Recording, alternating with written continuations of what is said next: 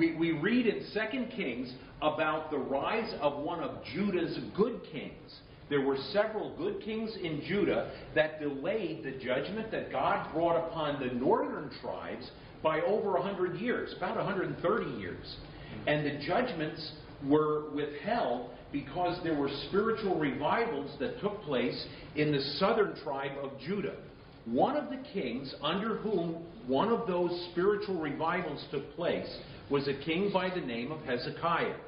Now, we, we make reference to Hezekiah for a number of different reasons. There were events that took place during his life that showed his incredible faith in the Lord, that showed his, his confidence in what God could do, especially in delivering the people.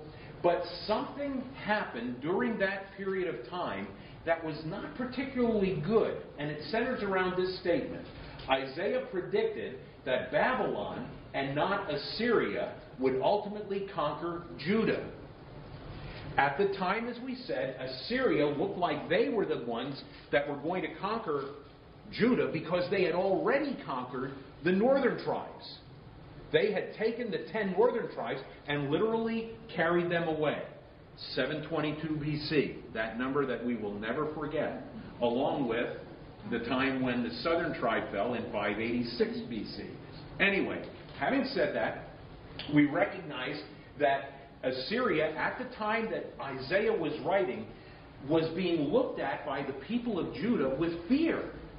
They are convinced that there is going to be an invasion, that they are going to fall, and they are going to become captive just as their northern brothers had been taken captive. But Isaiah said, no, that is not the way it's going to go. Instead, another nation is going to rise, and what made this so incredible was this was when Babylon was just fledgling. They were just really beginning to develop their power, and it didn't look like they would have the capability to take on Assyria, let alone be able ultimately to conquer Judah. Well, as God had predicted, Babylon rose to the ascendancy. They defeated the Assyrians, and then ultimately they came to conquer Judah. Now, the, the captivity that occurred during this period was significantly different than the captivity of the north. And just to reiterate this, in the north, all of the tribes never were allowed to return to the land. Now, undoubtedly, some did, but not under any official auspices. They returned perhaps as time went on. Some would make their way back, but they have been dispersed even to this day. Judah was going to be able to return because after Babylon fell, a special event was going to occur that's going to be somewhat significant for our understanding even today. And we'll get into that in just a moment. Well, what caused Isaiah uh, a bit of consternation during this period is what is recorded in chapters 36 through 39. Do you remember when Hezekiah was coming to the place of death? What had happened to him? Do, do you remember? He asked God to extend his life. He had become very ill. The prophet came to him and said, Hezekiah, get your, your house in order because this illness that you're experiencing is going to terminate your life. What did Hezekiah do? He prayed. He cried. He turned his back, uh, and turned his face to the wall, and began to sob before God and ask God for more years. And the Lord responded to that. Do you remember what the Lord did in response? 15 years. Gave him 15 more years. And how did he show Hezekiah that that was going to happen? Times the sun moved the back. sun moved back. The the the shadow uh, that would be on the the sundial went back ten degrees, and so you had this sign from God that Isaiah, or Hezekiah is going to, to survive, and he does. He gets over his illness, and he's kind of happy about that. In fact, he is celebratory about it. In fact, he is so happy about it, he does something he should not have done. Do you remember what he did? He uh, he showed the Babylonian uh, uh, messengers all the treasures of the kingdom. Right. The Babylonians, they're no threat. It's Assyria we're worried about. Ah, the Babylonians, they're our buddies. He, there's an envoy that comes from Babylon, and he says, Let me show you what the kingdom is like. And he takes them and he shows them all of the grandeur of the temple. He shows them all of the wealth that he's accumulated. And there has been a significant amount of wealth that has been accumulated. And the Babylonians are looking with awe at all of this, and they catalog it. And they remember years later, when they come to power, all of the riches that were held in Israel. As a matter of fact, before they even came in and conquered Israel, they were given as uh, a tax, uh, a bribe, some of the wealth from the temple so that they wouldn't attack Judah. How well did that work out? It didn't. It didn't. They came and they attacked Judah anyway, uh, the Babylonians. And when they came in, they had remembered this tremendous amount of wealth and they were coming for it. So when Babylon ascended to its grandeur, they attacked Judah because they had seen at the hand of Hezekiah, inappropriately, all of the wealth that the Israelites had. Now, do, do you think there's any lesson in that for us? What might be a lesson? Keep Big Brother out of my life. Well, it wasn't his, it was God's. It was God's. And therefore, his bragging was really wrong. Could we go back further? Before his bragging took place? Well, he was a good king up to that point. Actually, that 15 years ruined him. The 15 years ruined him. The extra time that God said, okay, I am going to give you what you're asking, but let me tell you something. It would have been better for you to accept what I had planned for you.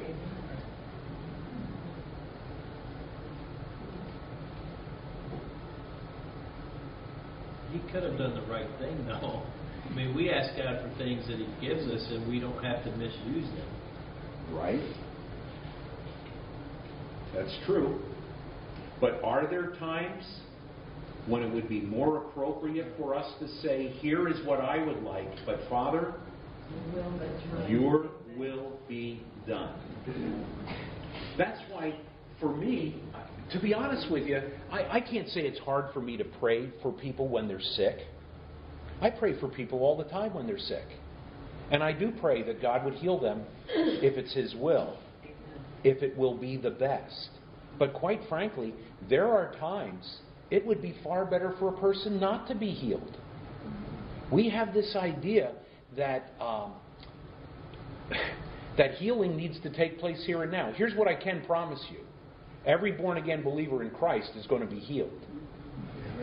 It's just that some of us are going to be healed on the other side, and then we are completely healed. And there are times when. it seems as if, eh, well, let me ask you this. When does God specifically say that He gives to people exactly what they want?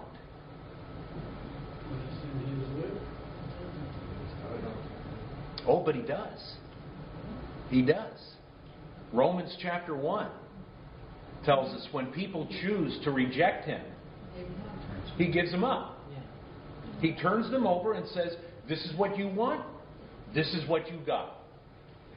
I think that's what's happening in our country. I think we're seeing that right now. I think we're seeing that with the, the gay rights movement. And by the way, don't anybody misunderstand. Uh, this, this nonsense about if you stand against gay marriage, you are anti gay. Not at all. I have friends that are gay. And Christ died for gay people as well as he died for us who are not gay. Well, maybe somebody in here is. And Christ died for sinners. Do any of you come on Saturday nights to um, the gathering? I know Ken comes, Rick, you've been there, so I'm not going to mess this up. They, every month we have this thing called Stump the Pastor. and it's to ask questions that um, are, are questions that people really want to have the answers to. And one of the people wrote a question that was stated something like this. Uh, I can't remember exactly how it was, but it was to this effect. Why do Christians think it's wrong for gay people to be married when a person cannot help who they love? What would you say? God instituted marriage between a man and a woman. Okay, God instituted marriage between a man and a woman, but you know what? God also made me the person I am. I am who I am, and I happen to, to love.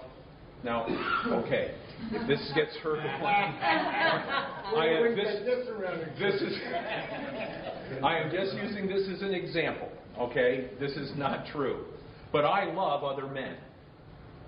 Well, so do I, but not sexually. But there's the problem.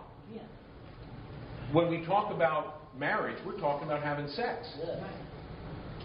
Well, I heard a commentary the other day, it was on BreakPoint, and they made the comment, it was on this subject, and they made the comment that if, if every man did what his natural inclination was, there would be adultery, there would be all sorts of mess. But the whole point is, we have to resist our natural inclinations and obey God. That is exactly what the answer is. And sadly, in the Christian community, there have been those who have been so motivated by their emotions that they're losing the sense of what God is telling us is the problem. We all have a problem of sin, whether you're straight or gay. Well, if you go by the premise of this is the way God made me, then then the perverts uh, that are attracted to children, or, Yes. Then they're okay too. That's exactly where the philosophy of the day will lead you. If you follow the logical progression, you'd say, oh no, we'd never allow that. It's already being propagated. Once you break down the walls, and here are the walls God has a righteous standard. We are born sinners. As Joe pointed out, that is right on the money. It doesn't matter if you are gay or if you are straight. You have desires that cannot be righteously fulfilled. And the, the salvation that Christ provides for us is a salvation that gives us the enabling power to say no to the lusts of the flesh and to live our lives for the glory of Christ. And so every straight man has to say this, and, and I'm going to overstate this, but I'd sleep with anybody that would let me into their bed. Any woman.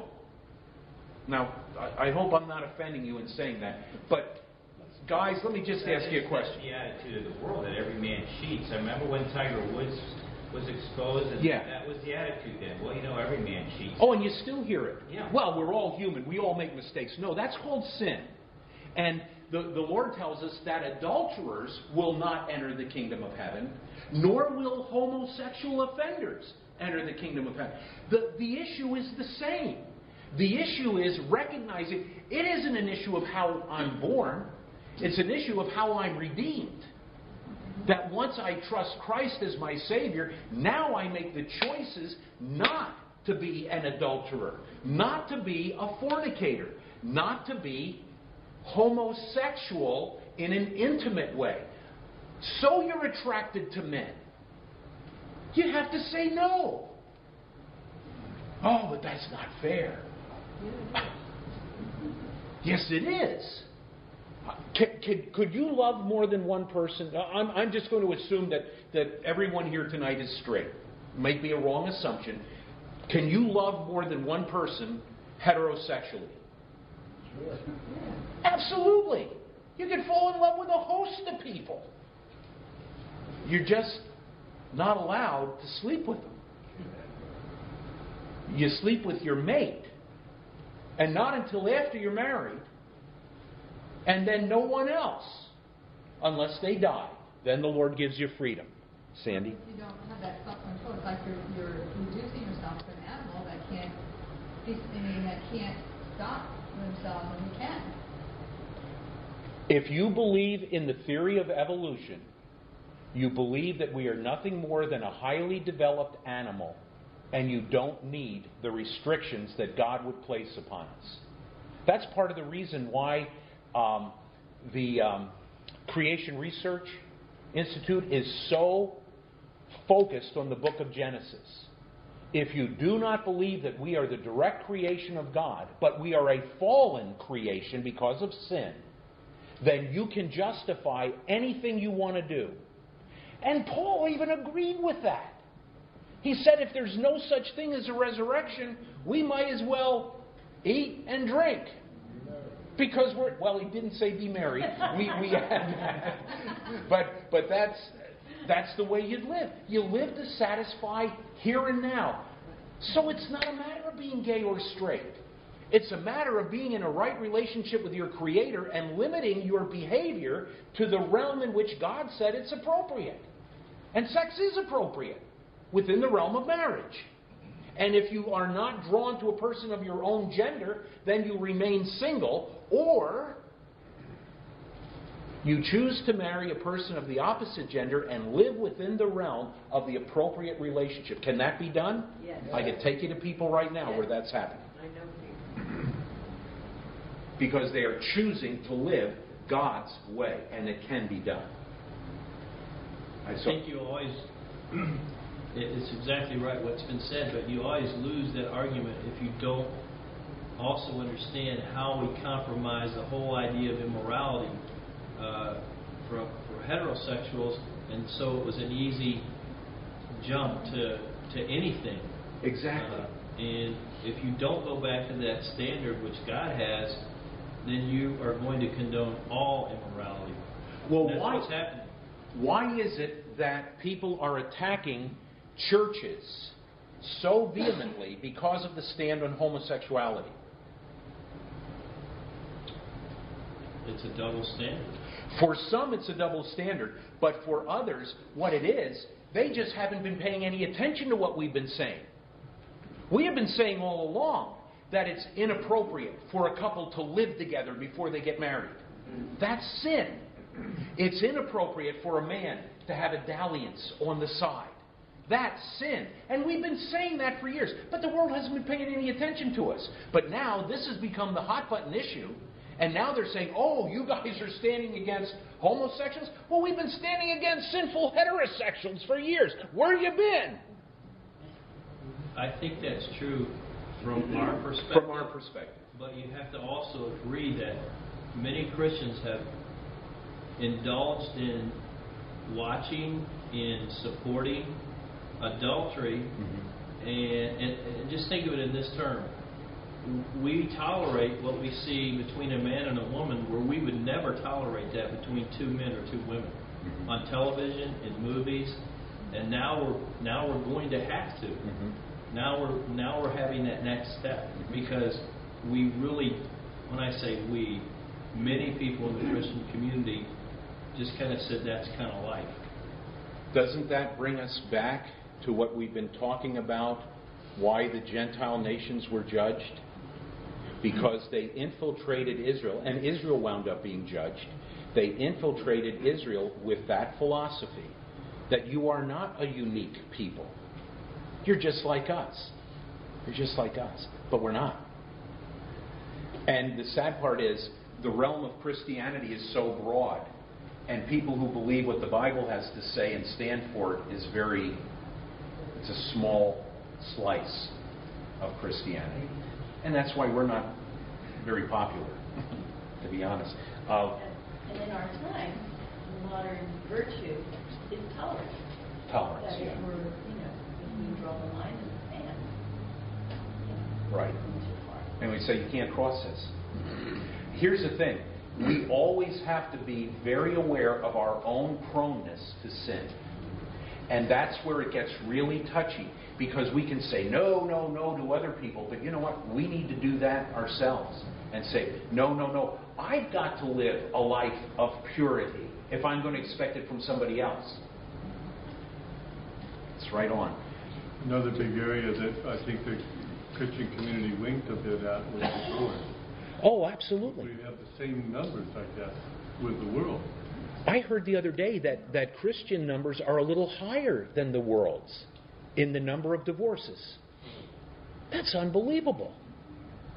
Stephen said, uh, what I heard was that it's lower with ones that are really, that really believe strictly on the Bible, ones that just go to church and they don't really, that is higher with them. So I don't know, I forget, which probably, maybe you might have been listening to the same program. Probably. That's why I say the realm of Christianity is so broad when we define it that way. But those that really want to live for Christ, I mean, let's face it, you could be living in adultery in many, many churches in this country, and it will never be brought up to you. That's not what's going to happen here. That is not going to be what happens. We're not private detectives. We don't go looking for problems. But if we know about it, it's going to be addressed.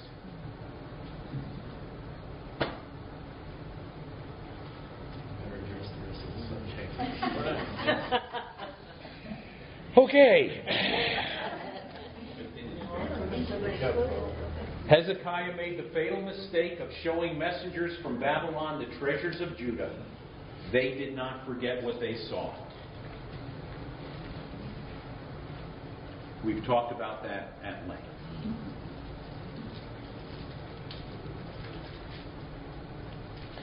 Then there were the prophecies of consolation. What we said before was the first 39 chapters of Isaiah focus primarily on the judgments that were going to fall, on condemnation.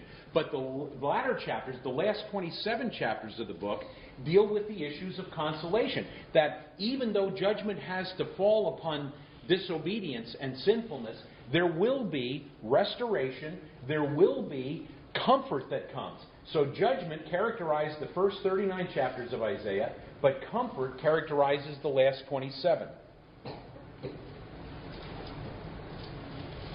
If you were to look at chapter 49, for example, and begin reading in verse 13, and I won't take the time to do that, but there is, beginning there, there's going to be the revelation of the Messiah, and then that will move from the revelation of the Messiah into ultimately the glory of the millennial kingdom which is ultimately where the comfort and the peace arrives. Because now, even the entire culture, the entire creation changes.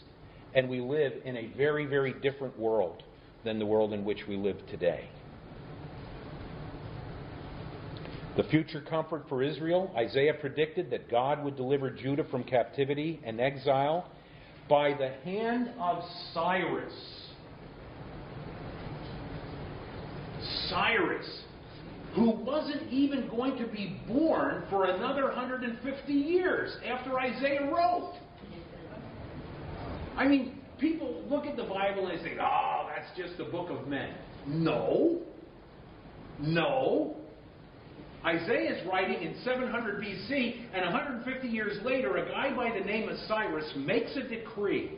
And the decree is that there is going to be a segment of the Israelites who are going to be allowed to return to begin the process of rebuilding Jerusalem and re inhabiting the southern half of the kingdom. And if you want to see the, the, the chapter, um, let, let me, if you're still writing, listen to this Isaiah chapter 44. In Isaiah chapter 44, verse 28, we read this. Who said, uh, well, boy, you, you almost have to go back to verse 24. Because beginning at verse 24, it says, Thus says the Lord your Redeemer. And then as you go down through that chapter, you get down to verse 28, and speaking of the Lord our Redeemer, he says, Who says of Cyrus, He is my shepherd, and he shall perform all my pleasure, saying to Jerusalem, You shall be built and to the temple, your foundation shall be laid. Then you move into chapter 45, the first verse. Thus says the Lord to his anointed, to Cyrus, whose right hand I have held, to subdue nations before him, and loose the armor of kings, to open before him the double doors, so that the gates will not be shut.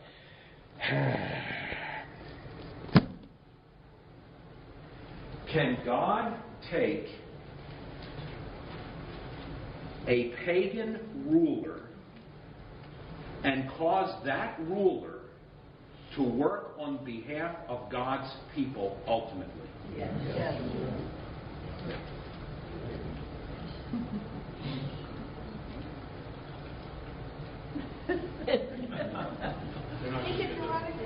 They're not going to get that. well, no, not on tape. They don't need to get it on tape. But but here's the thing. I I believe we all should vote. I believe we should vote based upon moral standards and moral decisions. I believe that there are biblical directives that were given to which we must remain true. But I also know this. I'm going to wake up on November the 7th, and no matter who is celebrating, I still worship the God of heaven who holds that king's heart in his own hand. And I'm not going to worry about what's going to happen. Yes, uh, my voice will be heard. I will speak against the immorality that our present administration embraces. And I'm quite frankly not so convinced that the other administration wouldn't embrace a whole lot of immorality as well. They're not the final word. It's the lesser of two evils. The lesser of two evils? The lesser of two evils. Well, I don't care if he's the lesser or the greater. Pardon? I don't care if he's the lesser or the greater. God can use whatever he chooses to bring about his purpose. And that's why, yes, we should speak. We should take a stand. We should vote. We should be involved. But we shouldn't be worried. We shouldn't be, be all anxious. What's going to happen to our country? You know what's going to happen to our country? Exactly what needs to happen in the plan of God. And that could be judgment. But ultimately, our desire is for the Lord to be glorified. And if it requires judgment to fall on us as a people to bring glory to Him, so be it. The, what's that? I said, my desire is for him to come back. Oh, absolutely. Wouldn't it be great that if on November the 5th the rapture took place? Boy, the Republicans would get skunked. I know, I shouldn't say that. Uh, did, did I say that? Uh. All right. Well, we do want to finish this, and we're down to about three minutes. The chapters that deal with the servant of Jehovah, this, these are some of the great chapters that describe the person of Christ in chapters 49 through 57. And you know that Isaiah chapter 53 is recognized as perhaps the greatest messianic chapter of the Old Testament.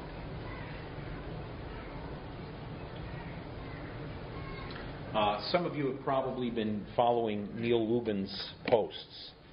And uh, Neil has uh, become a, a, disappointment in that he has followed um, Eastern mysticism, now I guess you'd call it. Lao Tzu, I believe, is the guy that he quotes regularly.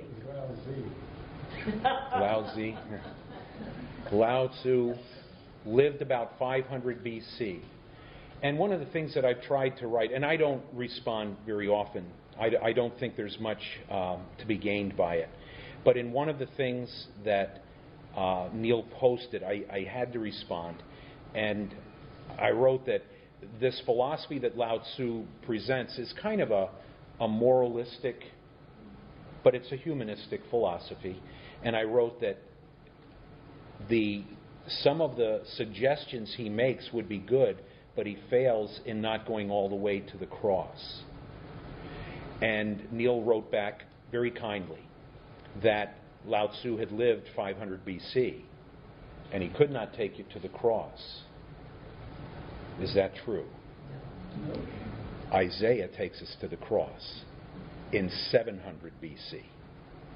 David takes us to the cross in 1000 BC in Psalm 22. You go to the cross even in the Old Testament. This morning, it was the Old Testament that showed us how we could, be clothed in righteousness. We don't have to be withdrawing from what the Lord has revealed in the Old Testament. He has given us the plan that He fulfilled in the person of Christ in beautiful blueprint all through the Old Testament. So, anyway. Um, the prophecy includes the crucifixion, the burial, resurrection, the exaltation and intercession, and justification. All in Isaiah 53. 700 years before it ever was accomplished. Now, you guys, we, I would have loved to have talked about this, but our time is up, so we're just going to go to this last slide. Isaiah describes Israel's ultimate blessings in the millennium and the eternal state. The redeemed of all nations are pictured sharing Israel's blessings, while the unsaved are consigned to eternal punishment. If you want to read a really encouraging chapter, read Isaiah chapter 65. And as you're going through that, two different themes are going to arise in that chapter.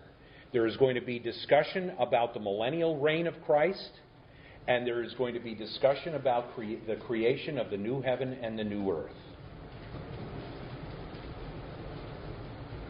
And believers are going to participate in both. That's the great, great news. Any questions? Did we finish? All you naysayers? You're amazing. yeah. Uh, thank you all very much. We will see you later.